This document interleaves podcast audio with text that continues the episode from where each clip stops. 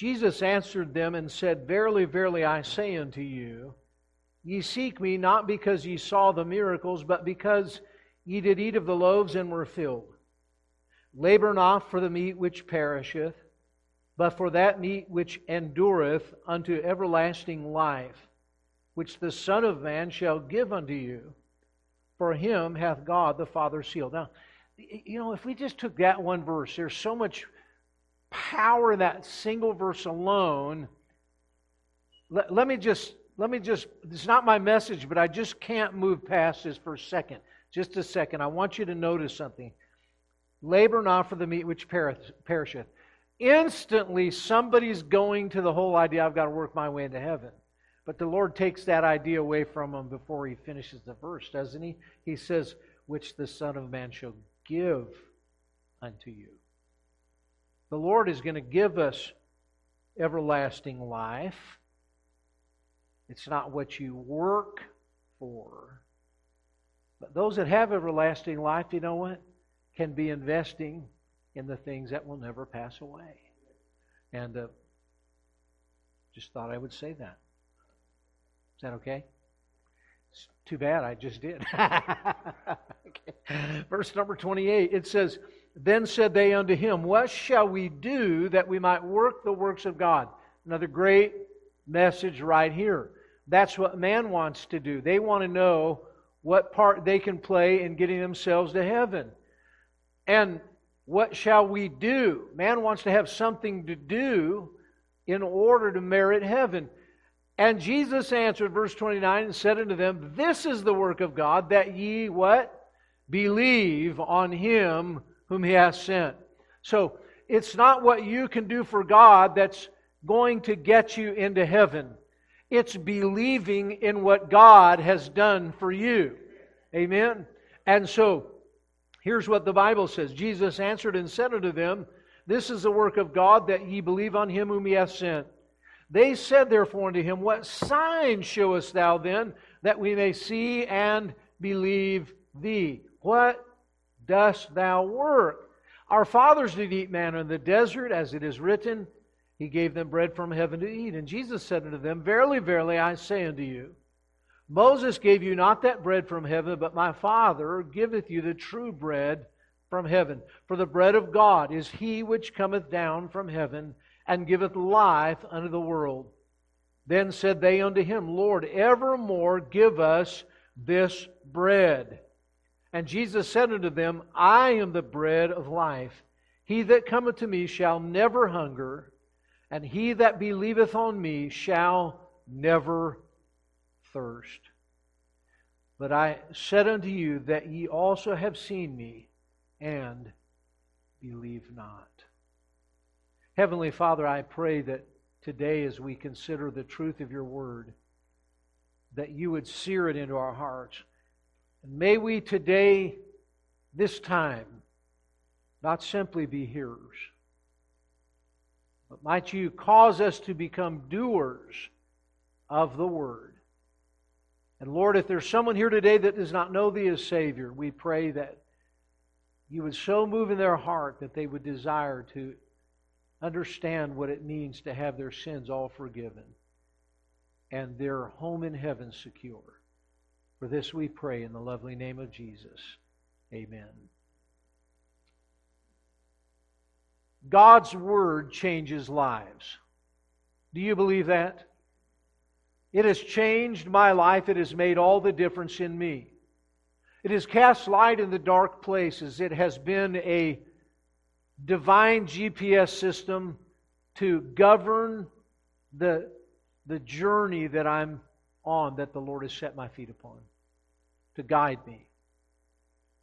It's going to guide me all the way home. Sometimes when I don't know where I am or what I'm doing, I trust that He knoweth the way that I take and that His way is perfect. And I would say to you that Jesus declared that heaven and earth will pass away, but my word will never pass away. My friends, if that be true, and it is, then why would we not cling to the Word of God? Because it is the only thing that for time and eternity that will stand the test and that will ultimately endure. The people of God, the, the, the Jewish people that Jesus had been ministering to in Capernaum, realized that Jesus had, by some miraculous mean, made it across the Sea of Tiberias, the Sea of Galilee. And they didn't know how this all happened. Of course, you and I have read the book. And uh, uh listen, if you saw the movie, the book is way better. Amen. It's all, it's always better. Look, and so uh, what I want to say to you is that Jesus walked across that sea. Remember? How many remember the story now? Okay. Look, he and, and then when he got in the boat, they instantly were on the other side. And anyway, the, the masses made their way to Jesus, and it was, had just been the day before that he had been teaching them on the shores of Galilee, and he had fed the 5,000 men, also women and children, which constituted perhaps cumulatively 25,000 people, with a few loaves and some fish. The lad that gave his lunch to the Lord, it was a, a miracle extraordinaire, and we know that these people had heard of it, and there was a great stir in their midst, and they came to, to hear from Jesus. And when they besought him there, we, we discover here that the Bible tells us that Jesus said, Verily, verily, I say unto you, ye seek me not because ye saw the miracles, but because ye did eat of the loaves and were filled. Labor not for the meat which perisheth, but for that meat which endureth unto everlasting life. So, what the Lord is saying is, in a metaphoric sense, don't invest yourself in carnal things. It's interesting, he used the word the meat which perisheth. The meat with perish, which perisheth. Now, how many of you have ever had the joy of having the power go out or having the plug kicked on your deep freeze? Am I the only one that's ever experienced the blessing? How many of you ever had that happen? I remember one day I went on vacation. I came home a week later, and somehow when we were leaving, the plug got kicked out just ever so slightly on a big deep freeze that we had. And I had just shot an elk, and it was full of elk meat. And, uh, and it was full of um, of beef and all, all, kinds of things. I'm telling you, I had fish in there from a fishing trip, and I had a turkey that was uh, put aside in there for the holidays, and and uh, and and had some ice cream in there. Had to have ice cream. Had some Rocky Road ice cream in there, and and uh, other good things that I I have on good authority are going to be in heaven. At during served during the marriage supper of the Lamb, right? Going to be some uh, Moose Tracks ice cream up there, and I think there's probably going to be some Rocky Road, maybe some other good things like that. But uh, uh, when I came home, you know, um, I, I just smelled this strange smell in my garage, and I couldn't quite figure what it out what it was. I was kind of looking around, thinking maybe uh, something had gotten in there and died, you know. And and I'm looking around, and and just something possessed me to lift the lid on the deep freeze. And man, I got to tell you something. Um, I found Jimmy Hoffa in there and he didn't smell very good. I should have had Geraldo with me, you know. he could have video documented it all. But uh, I got to tell you something. That was the nastiest thing I'd ever seen in my life, and it stunk to high heaven. And I got to tell you something. It was so grotesque that uh, there it was it was groaning and gurgling. It was it was the soupiest quagmire of rotted flesh the neighbors could smell it for blocks away. Literally, I had to call some friends. They said, We'll be back.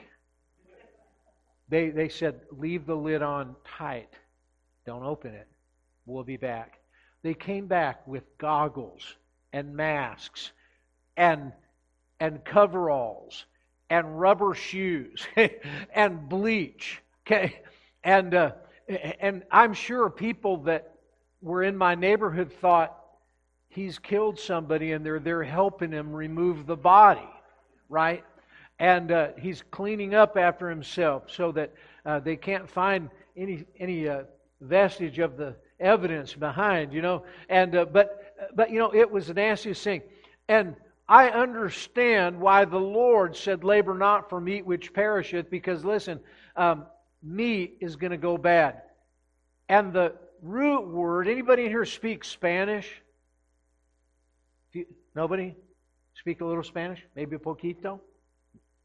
How many of you speak some Spanish? Poquito. What's the Spanish word for meat? Carne, right? Right. Do you know what the Greek word for flesh is? Carnal. Or the, the word for flesh, carne, right? Same thing.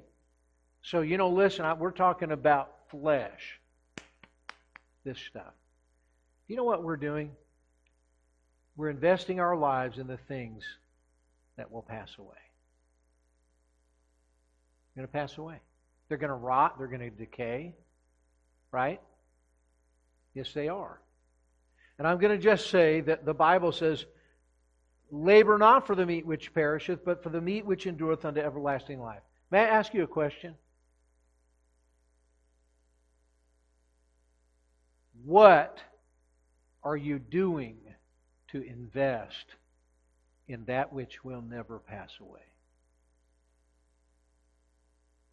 What about your life as an investment in the things that will never pass away? The things that will endure unto eternal life? That's a profound question. But as the Lord began to teach them and He gave them His word, we find that there were responses to it. And the Lord called them out because as He gave the word, there were people that came along, but the reason why they came was not because they wanted to seek the Lord because of what he taught them. There were responses that we find in this passage, and some wanted to draw near to the Lord because of the carnal.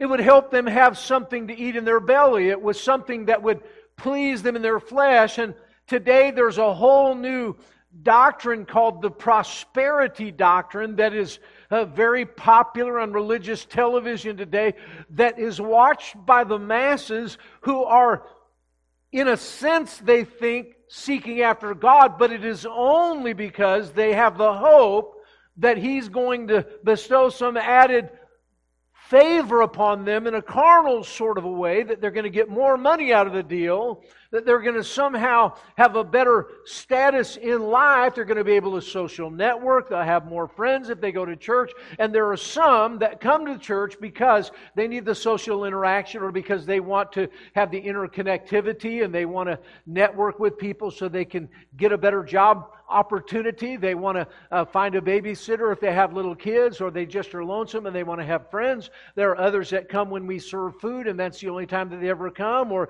uh, they want us to help them pay the rent, or they have a need that they want to have met. There are others that come because they're looking for a spouse, and uh, they, you know, they've been looking in bars and thinking that's not a great place to look anymore. And online, you never know what you're going to get. Amen. And and uh, e- even though the internet is true, it's all true on the internet.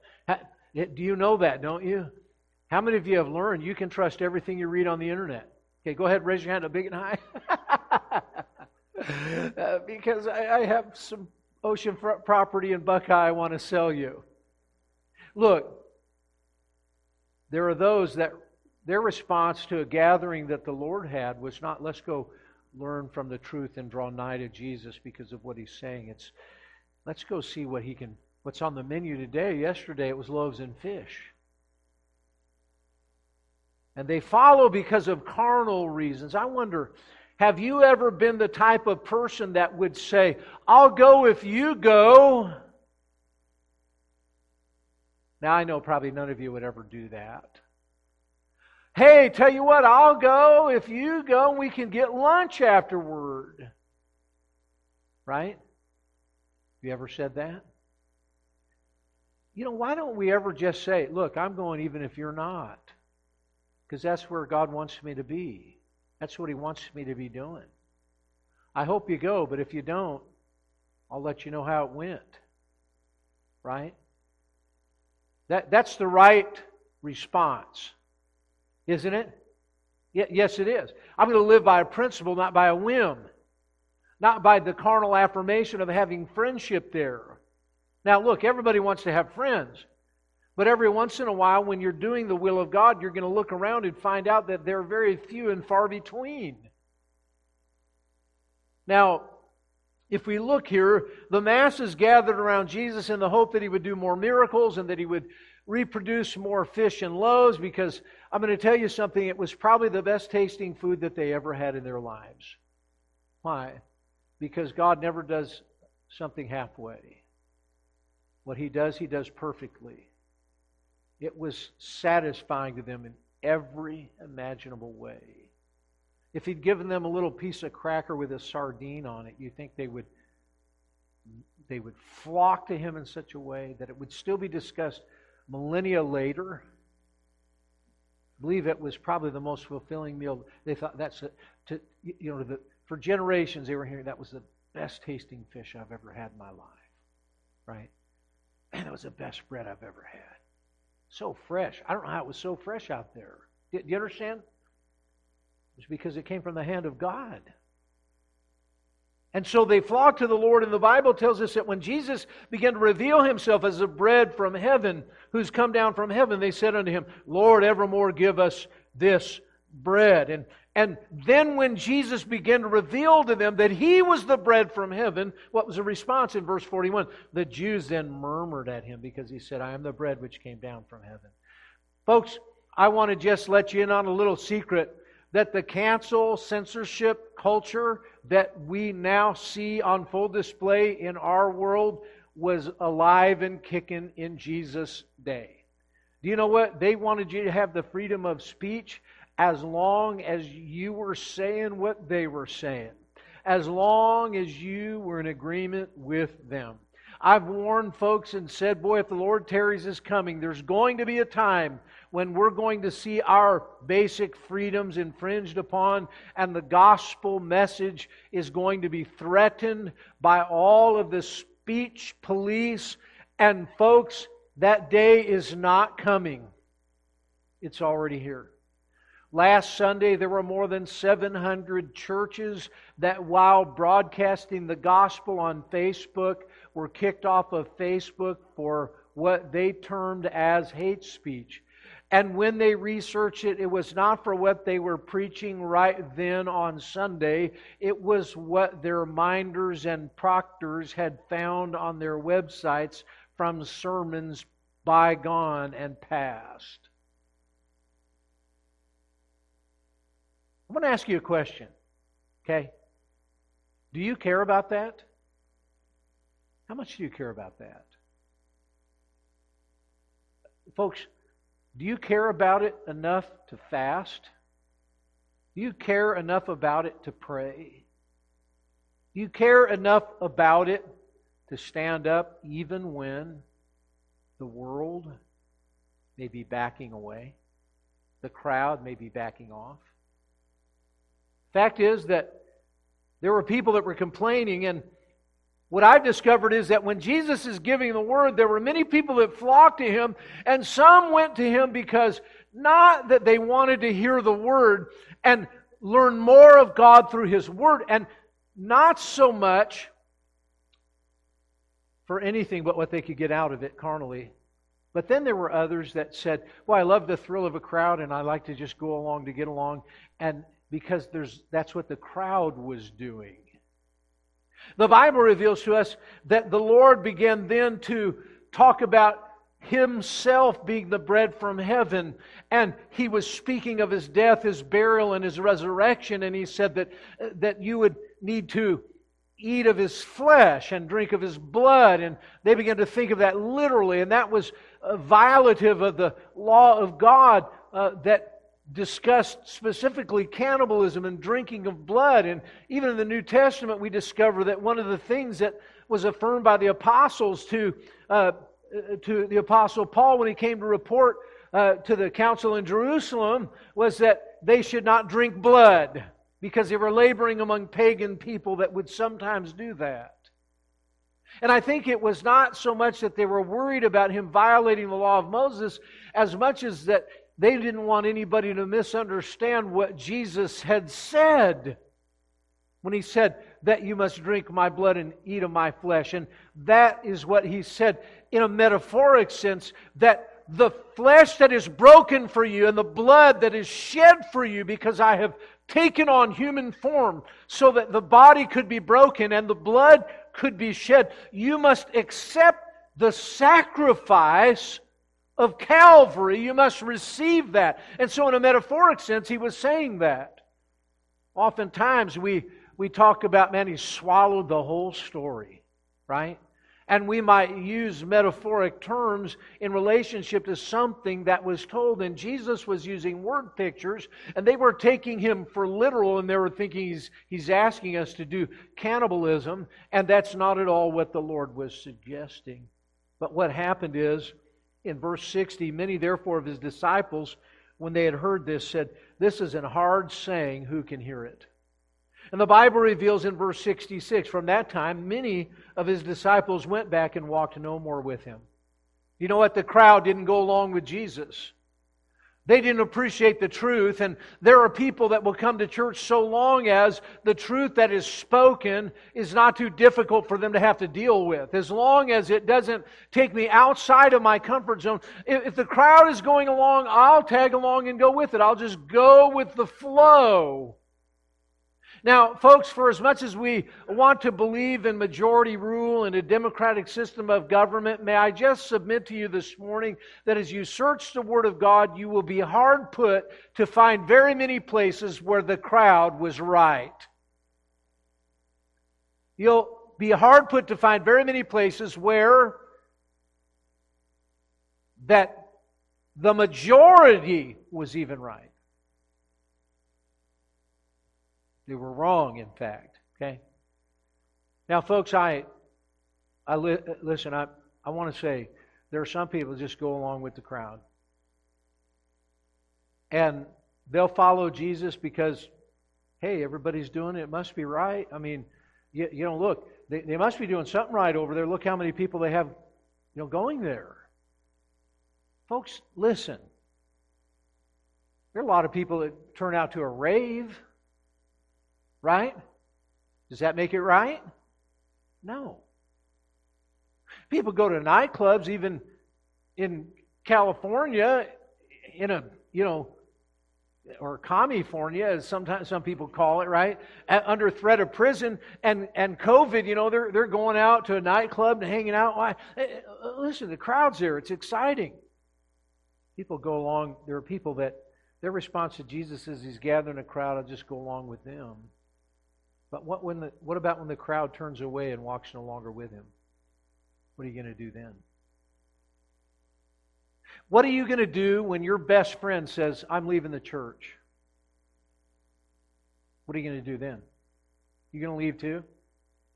So God's will is determined by your friends? God's will is determined by what the world is doing, what everybody's doing? God's will is determined by what pleases you in the flesh?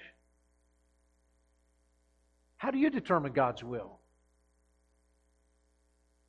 I hope that you say it is determined by what the Bible says. The principles and precepts of the Word of God are the very things that dictate the course of my life. And I like it when my friends and family go along with that, but if they don't, it doesn't change what God has said. Now, there are many that, that murmured at what Jesus said, and they said, This is a hard saying, who can hear it? And they turned around and they walked no longer with him. And you know why? I'm going to tell you why. Because it didn't jive with conventional teaching. It wasn't how they were raised. I can't tell you how many times through the years I have given the gospel to people who were raised in Catholicism who refuse to believe it. Because if they believed what I was telling them, they would have to admit that their grandma did go to heaven. And they believed in their heart she was the sweetest woman that ever lived. But she believed in a system that told her she had to work her way to heaven. And so, because it didn't jive with what they had been raised with, they rejected the truth of the Word of God.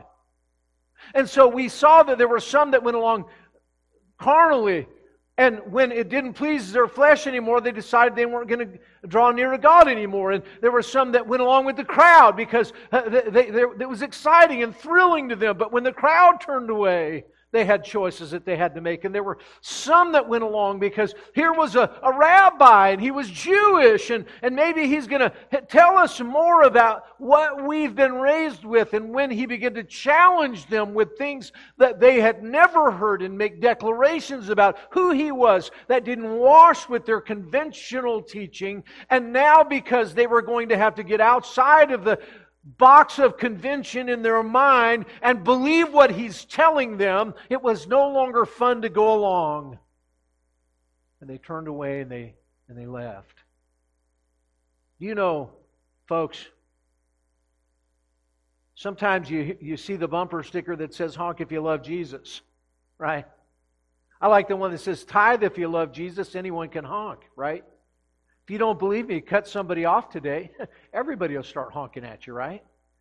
And, and giving you their IQ simultaneously with the other hand, right? And uh, but this, but look, the fact is that look, there were people that went along, and when all of a sudden he was challenging what they believed to be so, it wasn't so fun to go along anymore. They decided, I, I think I'm going to go home now.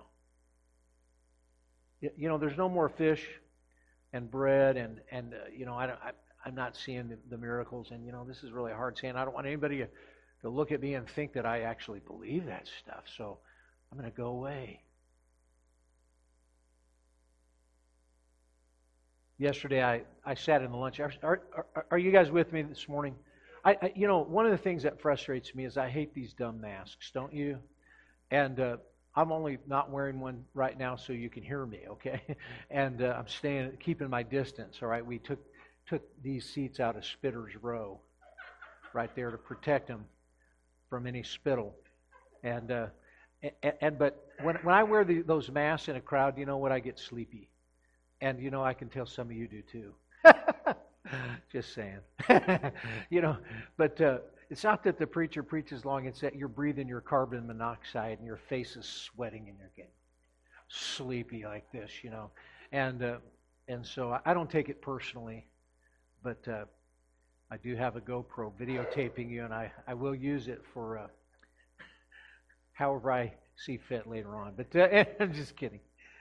But uh, but listen, I was sitting at the luncheon yesterday with Dr. and Mrs. Cooper and we were just talking, and, and he turned to me and he said, You know, it seems to me, Pastor, like our president is the loneliest man in America.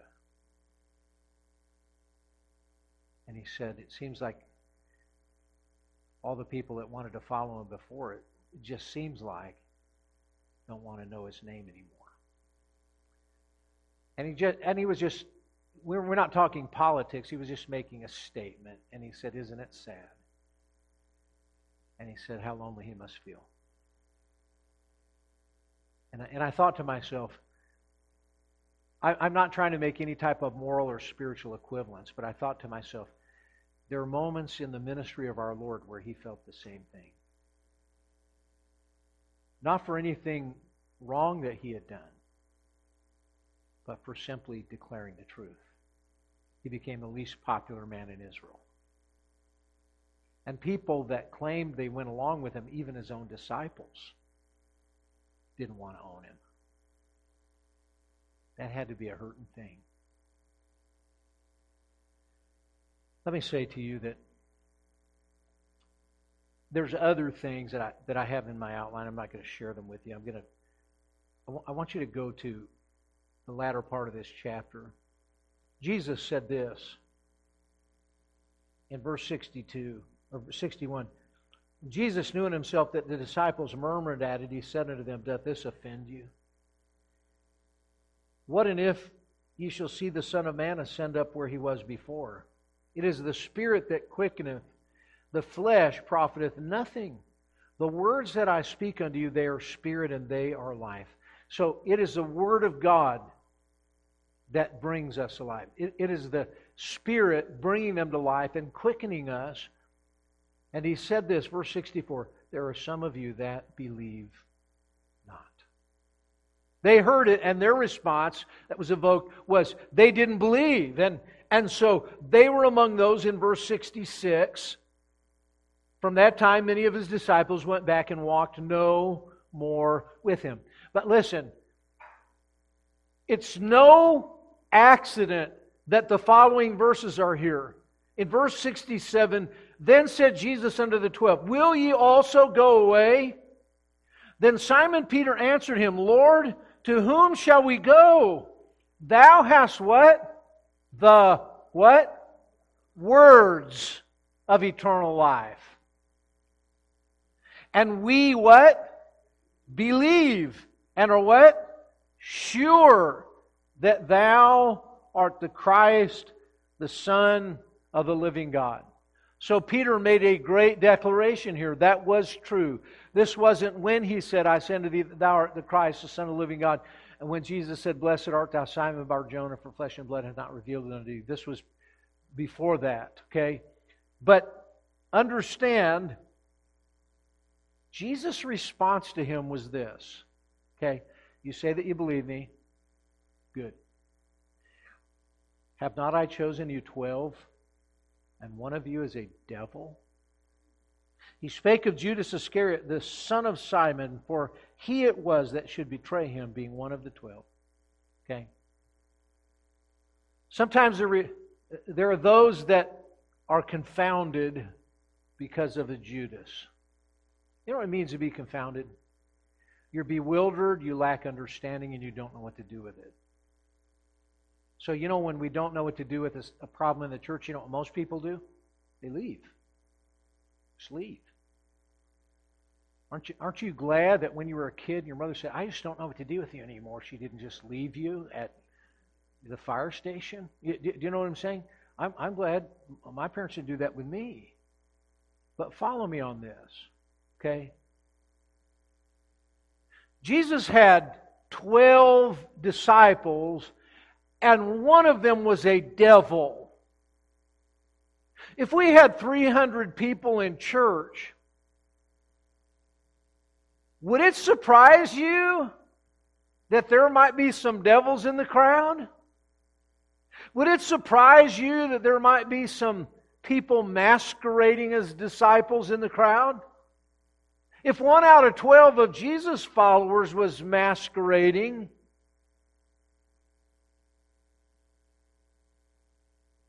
Would it surprise you if we had one or two or four or twelve? Would it surprise you? Would it?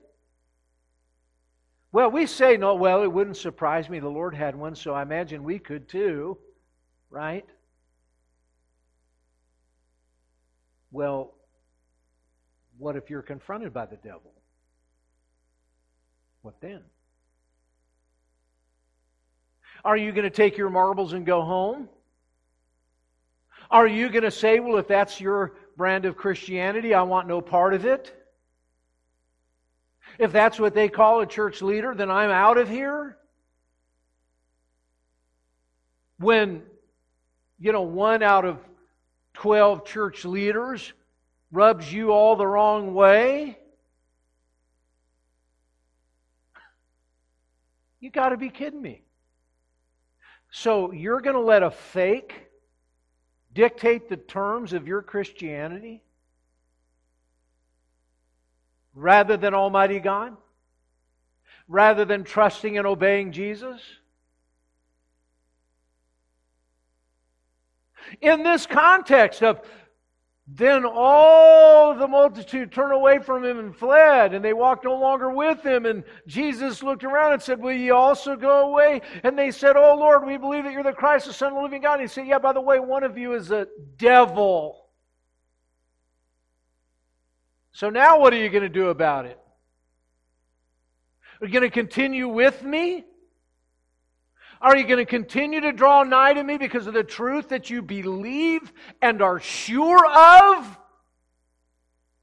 Because anybody can say, Well, I believe that and I'm sure of that. And isn't it interesting that the one that said we believe and are sure of that denied Jesus three times?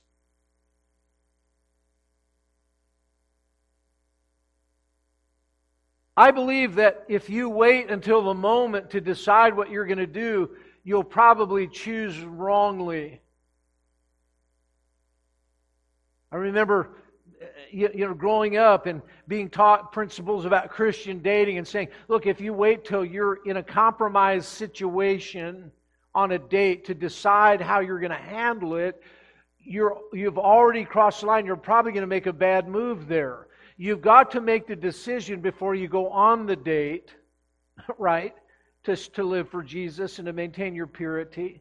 Because if you wait till you're in the compromised situation, it's already a difficult situation.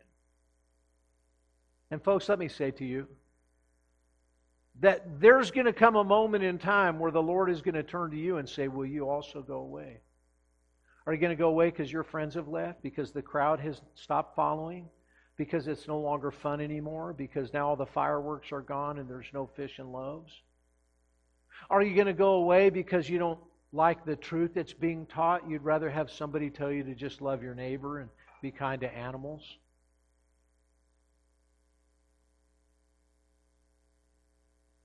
I, am asking you.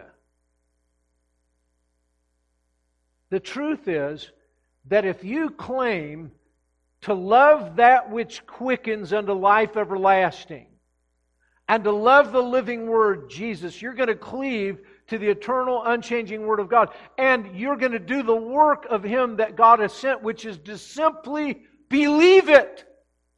I'm going to take God at His word. And true belief will be accompanied by a choice because faith without works is dead being alone. Anybody can honk. You understand? Anybody can say, I have faith. Peter said, We believe and are sure. And yet he could not stand up to a little girl in the hall of Caiaphas, and he denied the Lord three times. And he cursed and he swore with four letter words in front of a crowd. He said, I never met Jesus. It's, it's like, you know, you know, you being in a situation at work and they're all Democrats and looking at you like, you didn't vote for that guy, did you? And you're like, oh man, no, I would never do that. You know and everything. right? You say, oh, I, am going to stand up. I got an AR 15. Well, I'm really happy about that. You know, listen, when are you going to stand up for Jesus without an AR 15?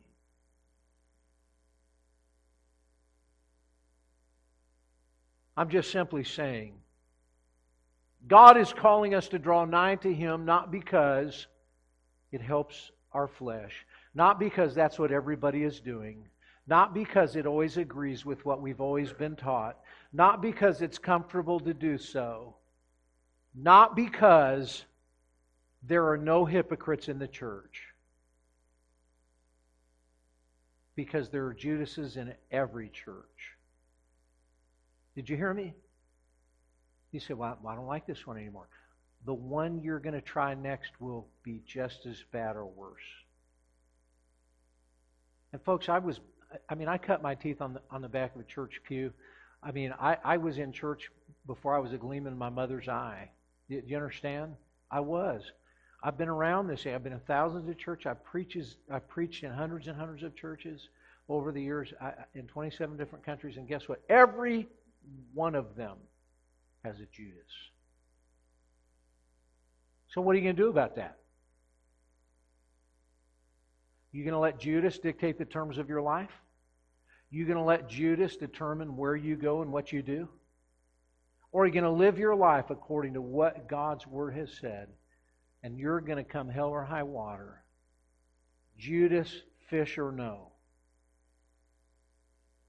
I'm going to draw near to Jesus. Because Jesus said in chapter 8, if you continue in my word, then are you my disciples indeed. And ye shall know the truth, and the truth shall make you free. So, ones that have a believing heart. So, why did you come today? See your friends? That may be a part of it. Because it's comfortable to wear a mask in church? No. Because that's, this is just how you were raised. This is what you do. No. Because there are no Judases in the church? No. You came to draw nigh to God. Because even as Peter, who meant this when he said it, said, Lord, to whom shall we go?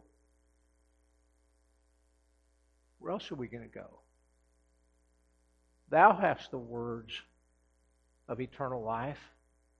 We believe and are sure that thou art that Christ, the Son of the living God. Peter wasn't perfect, but he got it right a lot. And he was right here. Said, Lord, we got nobody else to turn to. And so we're not going to go anywhere.